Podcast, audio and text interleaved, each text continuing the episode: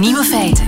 Dag, dit is de Nieuwe Feiten podcast van vrijdag 6 december 2019. In het nieuws vandaag de 18-plus rating die de Russische vertaling gekregen heeft van een Nederlands boek. Met name de avant-gardisten van Sheng Scheien. Het boek gaat over de Russische revolutie in de kunst Onlangs nog werd het bekroond met de Bookspot Literatuurprijs voor non-fictie. Maar de Russische vertaling heeft een 18-plus stickertje gekregen. Waarschijnlijk omdat er een ontkleed persoon in voorkomt. Denkt tenminste de schrijver, die overigens heel blij is met zijn 18-plus rating. Heeft er altijd van gedroomd om een 18-plus boek te schrijven. Maar in Nederland mag alles maar, zegt hij op Facebook. En in Rusland krijg je het cadeau. Heerlijk. De nieuwe feiten vandaag. Ze is 34, bloedmooi en succesvol en ze heeft geen zin in seks. De Nederlandse Instagramster Lise Korpershoek die maakt een documentaire over zichzelf. Die documentaire heet Mijn seks is stuk. De beste app ter wereld, zegt Google, wordt in Gent gemaakt. Paris Saint-Germain, de voetbalploeg, heeft een nieuwe sponsor. Het is Rwanda. En Sander van Hoorn, de Nederlandse journalist, vindt het Aalst carnavalsdebat heel erg Vlaams. De nieuwe feiten van Nico Dijkshoorn hoort u in het Middagjournaal. Veel plezier. Nieuwe feiten. Paris Saint-Germain, de chique Parijse voetbalclub, heeft een nieuwe sponsor. Het is Rwanda. Peter Verlinden, goedemiddag. Goedemiddag. Afrika-kenner. Het bedrag is niet bekendgemaakt, maar er wordt gefluisterd dat Rwanda 10 miljoen per jaar op tafel legt. Zou dat kunnen? Dat is zeer vergelijkbaar met het contract dat eh, Rwanda, eigenlijk Visit Rwanda, dus de toeristische dienst van Rwanda, ehm, ook heeft met Arsenal van uh, ruim anderhalf jaar geleden. Daar ging het over wellicht, hoewel die cijfers officieel niet vrijgegeven worden, maar iets van een 40 miljoen over vier jaar. Dus dat is inderdaad 10 miljoen. Is Rwanda een arm land? Nee, Rwanda is een, een, een doodarm land. Het is een van de armste landen ter wereld, met een gemiddeld uh, bruto nationaal product per inwoner van rond de 700 dollar. Hè, om je maar 700 dollar per jaar? Per jaar. Um, Verdient elke Rwandees Wel, laten we het misschien nog concreter maken. Um, 60 à 70 procent van de Rwandezen leeft onder de armoedegrens. Dat wil zeggen, heeft uh, geen anderhalve dollar uh, per dag. Maar het lijkt dan wel absurd dat zo'n arm land een, een steenrijke, misschien wel de rijkste voetbalploeg ter wereld gaat sponsoren? Wel, eh, de, de redenering is dat uh, die sponsoring moet dienen om het toerisme aan te trekken naar Rwanda. En het dient gezegd, uh, het regime van, van, van Paul Kagame in Rwanda zet heel sterk in op dat toerisme, wat dus een bron is ook van, van, van deviezen, van uh, inkomsten. Um, vooral... Is een terugverdieneffect? Wel, dat is de hele discussie. Ook met het contract met Arsenal was de hele vraag van, ja, verdien je dat eigenlijk terug, die 10 miljoen uh, per jaar. En uh, in september heeft die toeristische dienst een persconferentie gegeven om te claimen dat dat inderdaad lukt. Uh, maar de cijfers die vrijgegeven worden zijn zeer beperkt. Er worden ook, ik heb daar de afgelopen paar dagen naar aanleiding van dit nieuwe feit nu op aangedrongen om een rapport toch tenminste te kunnen ontvangen. Maar je krijgt eigenlijk geen enkele ernstige informatie. Daarinboven, er is niet alleen de vraag van komen er daardoor meer toeristen naar Rwanda zodanig dat er een hoger inkomen is. Maar de volgende vraag is, ja, in wiens zakken verdwijnt dat inkomen? Het toerisme in Rwanda is wat we in het jargon high-end toerisme. Dat betekent voor mensen met heel veel geld. Bijvoorbeeld om de gorillas, de wereldbekende gorillas in Rwanda te bezoeken. Dat kost veel geld. Dat kost je 1500 dollar per persoon zonder de kosten. Alleen al maar voor de licentie, voor de vergunning. En dan krijg je garantie dat je een gorilla te zien krijgt? Dan krijg je één familie te zien gedurende een uur. En om voor 1500 dollar? Voor 1500 dollar per persoon. Okay. En dat komt, om een beetje te vergelijken, dat is ruim het dubbel van wat het kost in Oeganda, waar uh, ook gorillas zitten. En in Congo kost het zelfs amper 250 ja. dollar. Maar goed, die 1500 dollar, daar ja, draait een toeristische economie. Voilà, daar draait inderdaad een toeristische economie op. Maar omdat die prijs, die licenties, zo duur zijn in Rwanda, zijn het natuurlijk, is er maar een beperkt aantal mensen dat zich dat kan veroorloven. En dat is precies, mensen, dat zijn mensen met heel veel geld. Ja, dat zijn de toeristen. Toeristen. Maar, maar uiteindelijk, toeristen. De, de Rwandees verdient daar toch aan. De Rwandees die daar wel, poetst, wel, die het met probleem, de auto rijdt. Wel, die... Ja, het probleem is dat dat maar heel weinig Rwandezen zijn die daarin te werk gesteld zijn, omdat het ook over relatief weinig toeristen gaat. Omdat niet zoveel mensen kunnen zich dat veroorloven. Daarin zit er een grens op het aantal bezoeken aan die gorilla-families. En dat betekent dus dat je nu wel een nieuwe markt hebt met zeer dure lounges, heel uh, vier, vijf sterren hotels, heel dure restaurants. Maar het aantal mensen dat komt is relatief beperkt. Dus het aantal mensen dat daar ook van kan leven is ook relatief beperkt. Eh, het is een, Die verdienen, een, een, kleine groep mensen verdient daar veel geld mee. Een kleine groep mensen verdient daar zeker veel geld mee. En zeker diegenen die eigenaar zijn van die hotels, van die lounges en, en dat soort dingen. Maar goed, jij plaatst vraagtekens achter dat terugverdieneffect. Wel, ik niet alleen. Het probleem is dat je daar nauwelijks gegevens van krijgt. Maar wat zou er dan nog achter kunnen zitten als het niet pure ja, berekening is. Rwanda is een, een, een, land. We weten goed dat Rwanda niet alleen een doodarm land is, maar ook een hele harde dictatuur. Een dictatuur die bijzonder erop gesteld is om toch een goed imago uit te stralen naar de buitenwereld. En daar is het eh, wellicht vooral om te doen. Dus Rwanda wil zich op de wereld positioneren als een vooruitstrevend land. En het dient gezegd dat er natuurlijk een hoofdstad is die zich snel ontwikkelt en met hoge gebouwen enzovoort. Maar netjes. Netjes, proper, ja, maar alleen in de hoofdstad. Um, de ongelijkheid in Rwanda is groter dan ooit tevoren. Maar dat neemt niet weg dat er inderdaad wel een stuk economie is. En Rwanda is ook een zeer strak geleid land. Dat is het overigens altijd al geweest, ook voor dit regime. En gaat er prat op dat het geld dat je investeert in dat land, dat dat ook zal opbrengen voor investeerders. Alleen is het erg moeilijk om na te gaan, omdat ze zelf geen gegevens vrijgeven. Is het, en omdat er eigenlijk nauwelijks onafhankelijk onderzoek mogelijk is in zo'n land, is het heel moeilijk om na te gaan wie er eigenlijk beter van wordt. Duidelijk. Peter Verlinden, dankjewel. Goedemiddag. Nieuwe feiten. De ontdekking van België. We ontdekken ons eigen land samen met Sander van Horen, de correspondent Brussel voor de NOS, sinds een jaar of twee. Na vele jaren in uh, Libanon. We staan hem bij, week na week, in uh, uh, zijn... Staan hem bij. Jullie geestelen mij. En dat hoort erbij. Bij wie zijn vriend lief heeft, spaart de roede niet. Kijk. we, helpen jou bij jouw inburgeringstraject. Hè. Zo zit dat. Sander, goedemiddag. Goedemiddag. Ja. waar kijk jij deze nou, Misschien moet je me deze week helpen. Want ik heb me natuurlijk verbaasd, opgewonden, geïdentificeerd. Ook met het uh, Carnaval. dat is toch wel, vind ik, een van de verhalen deze week. Hoe je inderdaad door een VN-organisatie op de vingers getikt wordt. En hoe ga je daarmee om? En wat is het eigenlijk? Is het satire? Is het antisemitisme? Nou, dat is nogal een, uh, een, een, een, twee keuzes. Ik bedoel, hè, daar, er lijken geen grijstinten te bestaan.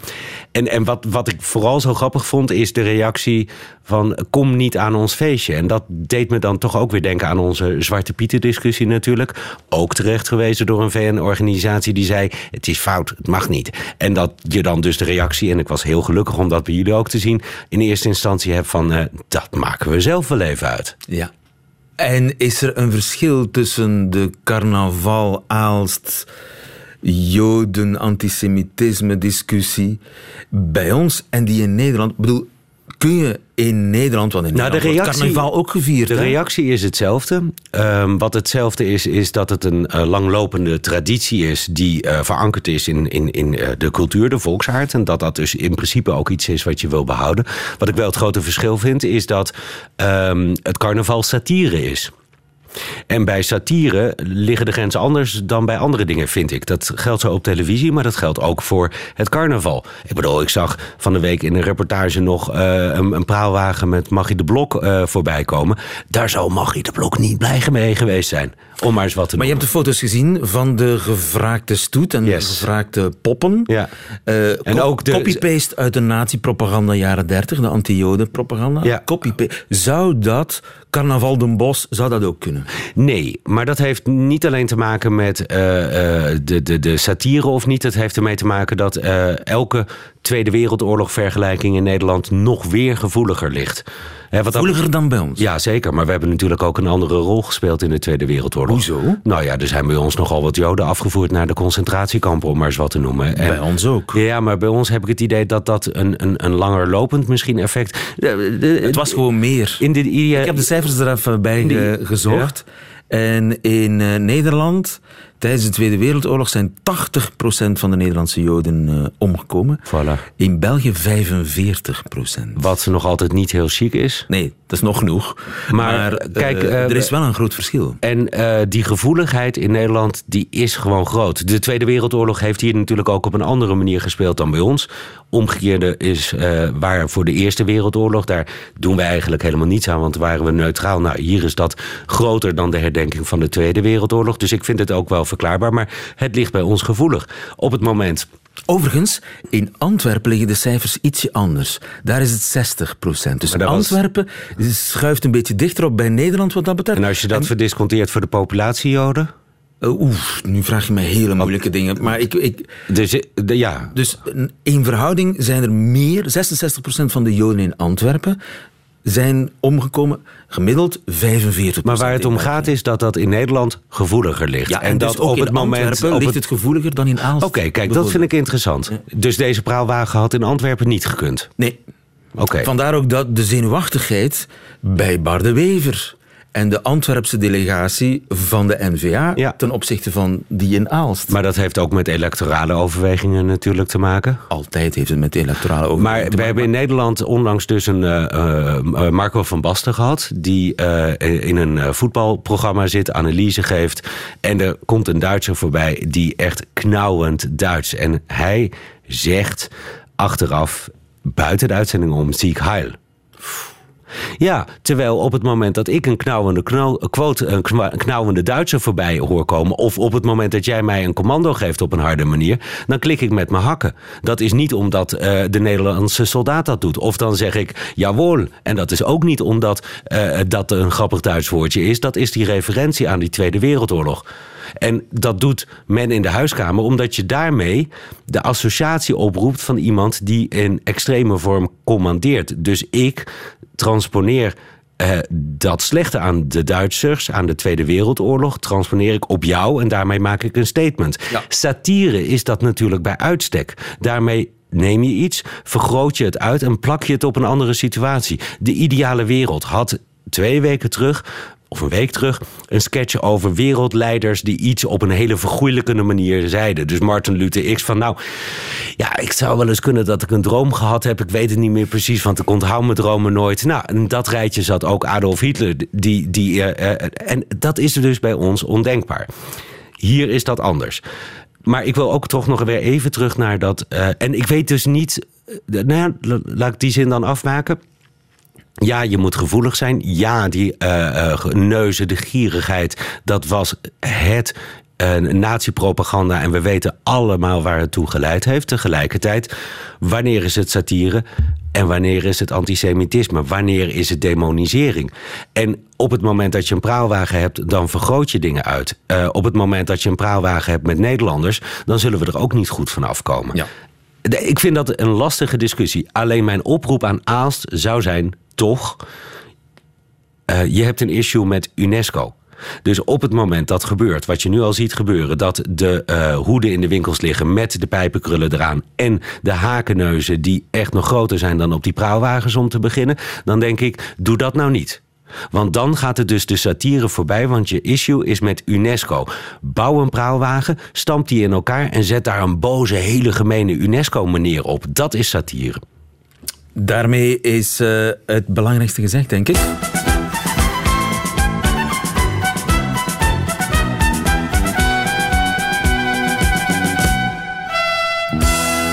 Examen Vlaams.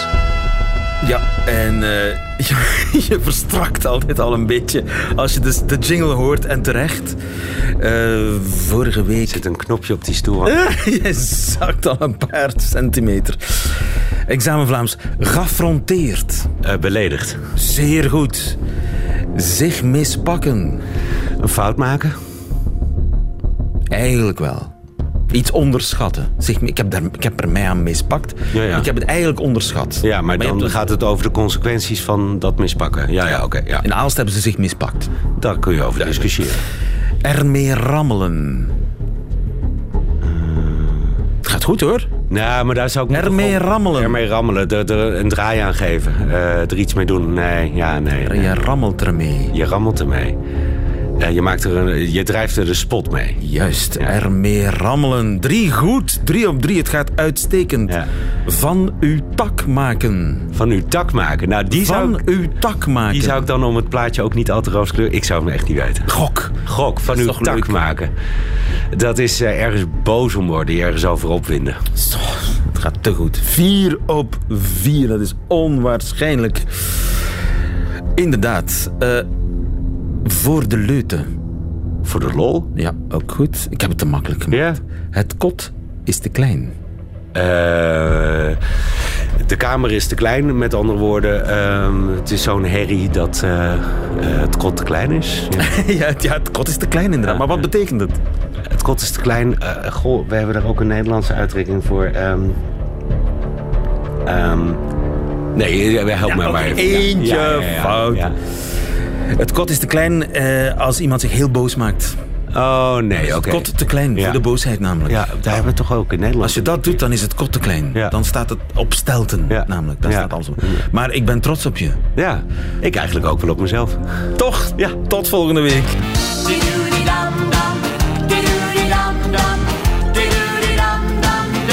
Nieuwe feiten. Heel veel aan mijn uh, hoofdredacteur heb ik niet vandaag. Uh, Babette uh, Monen is al de hele tijd aan het chatten. Babette, je hebt een nieuwe verslaving zo te zien. Ja, klopt inderdaad. Het is, uh, ik las vanochtend in de krant dat de allerbeste app ter wereld een Gentse app is.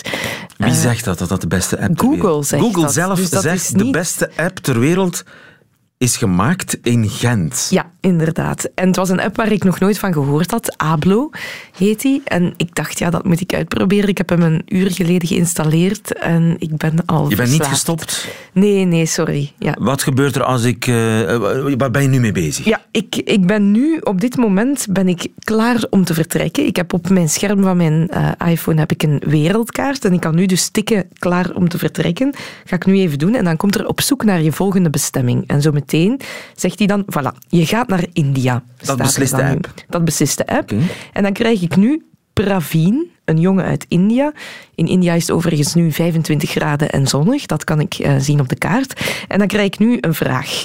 Eten lekker combineren is niet altijd gemakkelijk. Vertel elkaar over de vreemdste combinaties die, jou, die jij ooit geprobeerd hebt. En dan kan ik klikken Start Chat. En dan kan ik nu met Praveen beginnen praten dus over je eten. een onderwerp en een een mens voorgeschoteld. Die zit nu live die zit nu, uh, te live wachten op te jou. wachten. Die heeft ja. precies hetzelfde gekregen. Inderdaad. Dus ik zou nu iets kunnen zeggen over ananas op pizza bijvoorbeeld. Met ananas een heel op pizza. controversieel doen, doen, doen, onderwerp. Ananas op pizza. Wat vind je daarvan? Uh, even verzenden en dan hopen dat hij meteen antwoordt. Ja, maar dus, kan het dan zijn dat jij plotseling een... Uh, ja, in de andere rol zit, dat jij plotseling een vraag krijgt van Ja, inderdaad, kan ook. over iets helemaal over anders. iets helemaal anders. Dus okay. uh, mensen reizen en, en leren bij. Ik heb daar straks gepraat met iemand uit Indonesië. Um, Wat heb je geleerd? En, wel, dat uh, iemand uit Indonesië nog nooit sneeuw heeft gezien. Ah. Uh, die zei meteen van, ja, ik zie bij dat, dat het bij jou min 1 is, uh, ligt er daar sneeuw? Ik zeg, nee, op dit moment niet, maar dat zal waarschijnlijk wel, wel nog komen in de, in de loop van de winter. Die zei, oh, ik ben zo jaloers, ik heb nog nooit sneeuw gezien. En, en dat doe je dus in het Nederlands allemaal? Dat, dat, dat ding vertaald. allemaal in het Nederlands. En het leuke is, je kunt dan ook klikken en zeggen van, ik wil het origineel zien dat die persoon uh, ges geschreven heeft. Dus ik heb nu ook een heel klein beetje Indonesisch geleerd. Wacht hoor, ik ga het heel even opzoeken. Ik had uh, geleerd dat... Ik heb nog nooit sneeuw gezien. In het Indonesisch is dat Saya Yuga Sama Belum Perna Melihat Salju. Dus het is ook nog eens goed voor je taalkennis. Ja, het is nog geen bericht van onze Nee, Pravin, ik denk dat ik misschien te veel met de deur in huis ben gevallen van ananas op pizza is ook wel heel controversieel. Hè. Ik ga dus gewoon dit gesprek verlaten en ik ga even verder vliegen, want dat kan dus ook. Hè. Hm? Um, het leuke is ook, terwijl je reist, krijg je allemaal weetjes. Um, terwijl je op het vliegtuig zit. Hè. Dus ik ben al te weten gekomen dat er uh, meer Maltesers zijn die buiten Malta wonen dan in Malta zelf. Mhm. Mm -hmm. Dat Canada... Is maar een kruimeltje groot natuurlijk. Het hè? hoogst opgeleide land ter wereld is. Meer dan de helft van de Canadezen heeft blijkbaar een diploma. En uh, dat slurpen in Arabische landen als zeer beleefd en een teken van appreciatie wordt gezien. Ja, we reizen om te leren. Voilà. Dus dat, dat heb ik nu ook al allemaal geleerd. Oh, ik zie dat je een bericht hebt. Er loopt iets binnen. Ja, inderdaad. Praveen uit uh, India heeft mij geantwoord. Sorry, ananas op pizza is een no-go voor mij. Dag. Oei. Dus, ja, eh, het kan ook fout. Is het eigenlijk een soort dating-app? Nee, nee, dat is het eigenlijk net. Want vlak voor je begint krijg je een hele race uh, regels waar je aan moet houden. En het allereerste is niet flirten, geen seksueel getinte berichten sturen, uh, geen contactgegevens vragen. Dit dient echt om de wereld te ontdekken en om vrienden te maken wereldwijd. Je kunt blijkbaar ook videochatten uh, met, met mensen als je ze lang genoeg kent.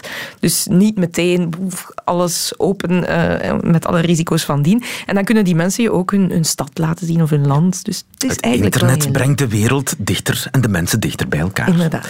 Dankjewel, Babette Monen. Nieuwe feiten. Radio 1. Seks is overal. En iedereen heeft het. In films eh, schreeuwen vrouwen het maar uit en zijn vagina's nog sneller kleddernat dan de pikken stijf. En als ik uh, daar naar kijk, dan denk ik, waarom heb ik dat niet? Uh, want zodra ik veilig in een relatie zit, dan flats. Ze zien in seks hartstikke weg. Lise ook 34, is fotomodel. Ster op Instagram. En al drie jaar zit ze in een relatie met uh, zo ongeveer de sexieste man van Nederland, Tim Hofman. Zin in seks heeft ze niet en hoe dat komt onderzoekt ze in een nieuwe tv-documentaire die heet Mijn seks is stuk en is te zien op YouTube. Dag Rika. Goedemiddag. Rika Ponet, relatiedeskundige. Uh mhm. -huh. Je hebt die bewuste documentaire bekeken. Ja. Eerst, en dat is nogal plastisch, wordt op nogal ambachtelijke wijze onderzocht of haar vagina inderdaad niet stuk is. Ze moet met sensoren in naar porno kijken. Ja. Het enige wat ik echt heel erg duidelijk voelde was uh, dat ik op een gegeven moment heel boos begon te maken om die mannen vooral boosheid. Ja. De, eigenlijk de resultaten als het gaat om de genitale responsmeting. Wat je daar ziet is eigenlijk wat we bij alle gezonde vrouwen zien. Dus hij doet het. Niks mis lichamelijk. Ja. Een vagina-responsmeting. Ik wist niet eens dat dat bestond. Ja, um, als mensen zich aanmelden met um, ja, klachten rond hun seksualiteit, hè, want uh, dit is wat zij doet. Uh, zij gaat naar een seksuoloog, ze heeft geen zin in seks en uh, ja, ze wil dat dit verandert. Het eerste wat dan effectief onderzocht wordt, is um, scheelt er fysiek niets. Um, en dit is dan zo een aftoetsing van dat fysieke. Hè. Zijn we in staat om uh, opgewonden te geraken? Uh, pikken onze hersenen die signalen op, die seksuele signalen op, en reageert ons lichaam ja. daarop. En ik dacht eerst toen ik het zag, ja, dit is iets heel hoog gespecialiseerd Hollands, maar dat gebeurt bij ons dus ook. Dat ja, je sensoren ja. bij de vrouw in de vagina binnenbrengt, haar naar porno laat kijken. Het was Ja. overigens volgens mij heel slechte porno. Ja, het zag er inderdaad niet en zo dan uit. moet, dan moet de, de patiënt eh, Mhm. op een knopje drukken in welke mate zij dat opwindend vindt of niet. Ja. Ze vond het absoluut niet opwindend, Ja. maar haar vagina zei iets anders. Ja, ehm, en dat toont heel mooi aan dat er ehm, ja, bij opwinding toch altijd twee aspecten zijn die een belangrijke rol spelen. Enerzijds eh, nemen onze hersenen bepaalde prikkels op en dat gebeurt onbewust, waardoor ehm, ja, ons lichaam in een toestand komt, eh, wij zijn klaar voor seks of wij eh, hebben wel zin in seks. Maar echt zin hebben in die andere, in seksualiteit op zich, ehm, ja, is, ook een, eh, ja, is ook iets dat zich helemaal afspeelt in onze hersenen, tussen de oren, zoals we Ja, zeggen. dus het is psychologisch. Het, het is, niet... ook, ja.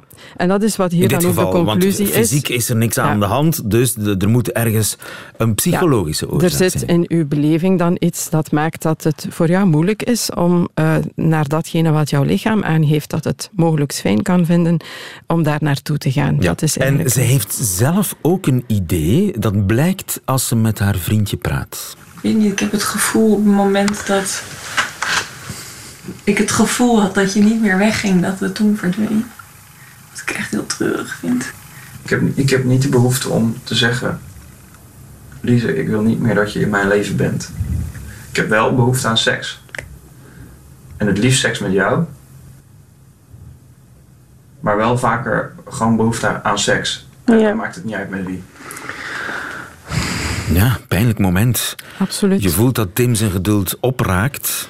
Ja, maar er is toch een grote openheid ook. Want dat zie je ook verder in de reportage. Um, ja, hij ziet haar graag en zij ziet hem graag. En uh, ergens wil hij, of heeft hij ook zeker het geduld om daarin um, ja, op zoek te gaan naar een oplossing of de weg van de geleidelijkheid daarin te bewandelen en haar niet direct op te geven. Ja.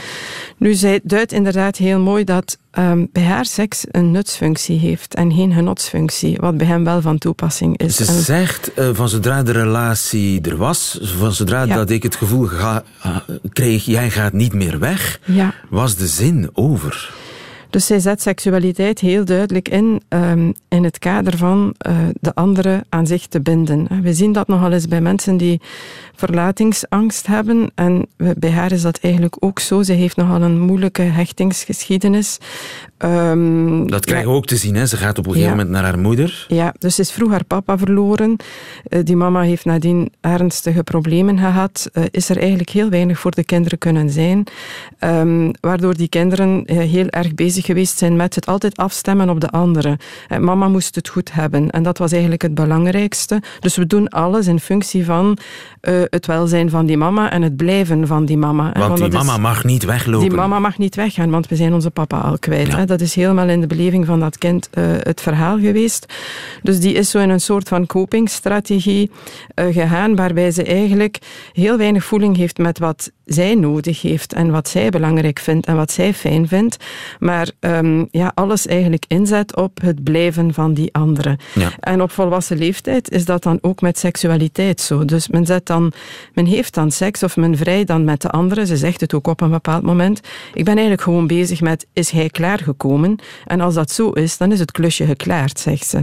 Ja. Um, zij heeft dus, nooit geleerd om zelf... Om te genieten, om, om ja. naar haar eigen gevoel te gaan. gebrek aan egoïsme. Ah, ja, um, een, ja, het niet kunnen afdalen, want dat voelt zij ook als zeer onveilig aan. Het afdalen naar wat wil ik graag. Hè? Want um, haar gevoel is dan, als ze daar te veel mee bezig is, dat ze te weinig met de anderen bezig is en die dan dus zal gaan lopen. Dus, ja. Uh, ja. Is dit een herkenbaar verhaal? Is dat iets wat je heel vaak tegenkomt in je praktijk? Jonge uh, mensen, aantrekkelijke mensen? Uh, het die... gebeurt in elke generatie en uh, het toont heel mooi aan um, ja, dat seks niet losstaat van hoe we relationeel functioneren.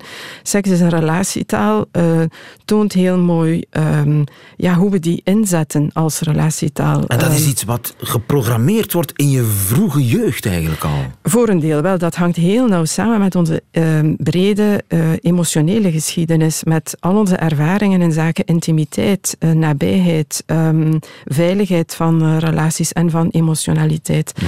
En dan zie je dat dat um, ja, daar helemaal in verweven zit en uh, bij gevolg ook iets zeer uniek is. Hè. Um, ze zegt het ook op het einde in de reportage.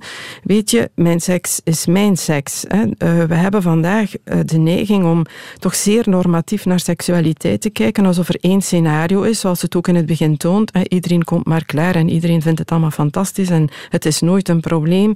Um, terwijl er heel veel scenario's zijn en we elk eigenlijk een eigen scenario hebben. En het belangrijk is van dat ja, ook gewoon te aanvaarden, ja, te valideren. Dus ja. zij, zij probeert niet alleen haar vriendje het naar de zin te maken, zij probeert ook aan een norm te beantwoorden. Ja, dat merk je heel duidelijk en dat zie je ook wel vaker. Bij jonge mensen ervaar ik dat ook wel vaak.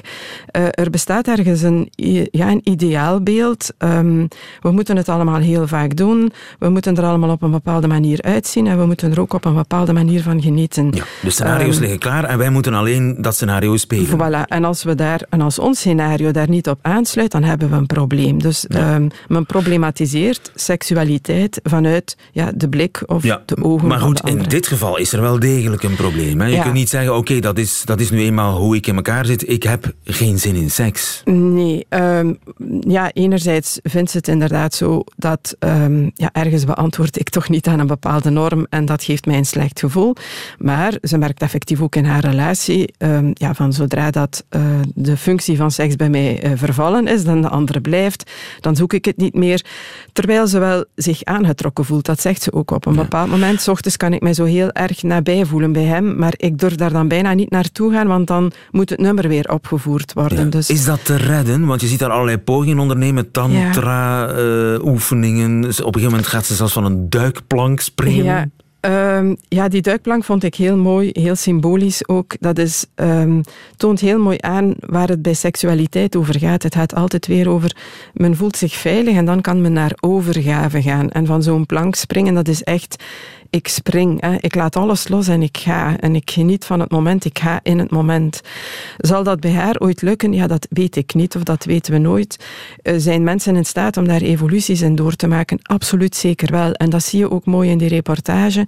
Het gaat er altijd, het is een oefening, het is een afstemmingsoefening waarbij ze zowel leert van um, ja, meer naar zichzelf te gaan of in zichzelf te gaan um, en beter ook af te stemmen op de anderen. En, en dat in een soort van evenwicht te krijgen. En haar partner gaat daar ook mooi in mee. En dat is eigenlijk uh, wat het allerbelangrijkste is, denk ik. Het is een prachtig documentaire, zonder franje, zeer open. Absoluut. Ik vind het een aanrader om naar te kijken. Uh, ja. Rika Ponet, dankjewel. Graag gedaan. Goedemiddag. Radio 1. Dat waren ze, de nieuwe feiten van vrijdag 6 december. U krijgt alleen nog die van Nico Dijkshoorn in zijn middagjournaal. Nieuwe feiten. Middagjournaal. Beste luisteraars, ik ben een beetje verdrietig. Het roze beeld van een huilende vrouw dat het AIDS-fonds op zondag 1 december onthulde midden in het centrum van Amsterdam, dat is vernield. En ik vond het een heel ontroerend beeld. Een roze vrouw stond midden in een bassin vol water. Precies om de 40 seconden rolde er een traan over haar wang. Vannacht, toen ik thuis kwam na een wandeling door Amsterdam, zag ik de foto van het beeld vlak na de vernieling. De vrouw lag nu met haar neus en haar voorhoofd op straat. Alleen haar voeten stonden nog in het water. Haar lichaam was afgebroken bij de knieën. Er zijn weinig dingen zo verdrietig als een beeld dat wordt omvergeworpen. Ik zag heel veel dingen tegelijk. De machteloze woede van mensen die blind aanvallen op wat ze haten. Want nu durven ze. Een beeld vecht niet terug. Het zijn zwijgende mensen die met een spierwitte kop van kwaadheid tegen alles zijn. Tegen pratende mensen op de televisie. Tegen alles. Tegen iedereen die er gewoon zin in heeft. Tegen mensen die iets met hun handen maken en het daarna aan andere mensen willen laten zien. Ik zag ook de weerloosheid van ieder beeld dat door de maker uit het atelier wordt getild. Het moet voelen alsof je je dochter het huis uitzwaait. Je beeld moet op een sokkel, of in dit geval in een roze bad vol met water, de groeiende woede van de middelmaat trotseren. Want zo zag dit beeld eruit. Die huilende vrouw, midden in die verloederde stad, vol kaaswinkels, pannenkoeken met Nutella en souvenirshops vol met t-shirts waarop staat dat je je suf hebt gerookt aan wiet in Amsterdam met omgevallen beeld, peperde het Amsterdammers goed in. Want zo, zo zag medeleven eruit, een traan laten om een ander, tot je voeten in de ellende staan en alleen nog maar kunnen huilen.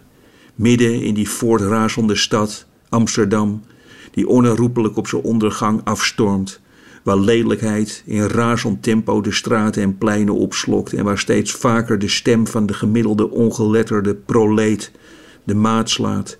Daar waar de nieuwe kuisheid voortraast, waar de mannen woedend masturberen achter een gesloten gordijn, werd gisteren een weerloos beeld voor eetslachtoffers vernield. Ik zou daar graag iets genuanceerds en vergevingsgezins over willen zeggen. Maar luisteraars, dat lukt mij niet. Sorry, ik had deze week graag anders afgesloten. Tot de volgende keer.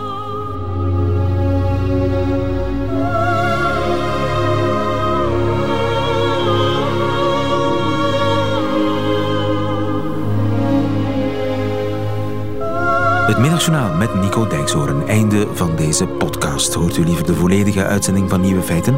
Dan kunt u dat doen via de app van Radio 1 of de site van Radio 1, radio1.be. Daar vindt u overigens nog veel meer fijne podcasts. Tot een volgende keer.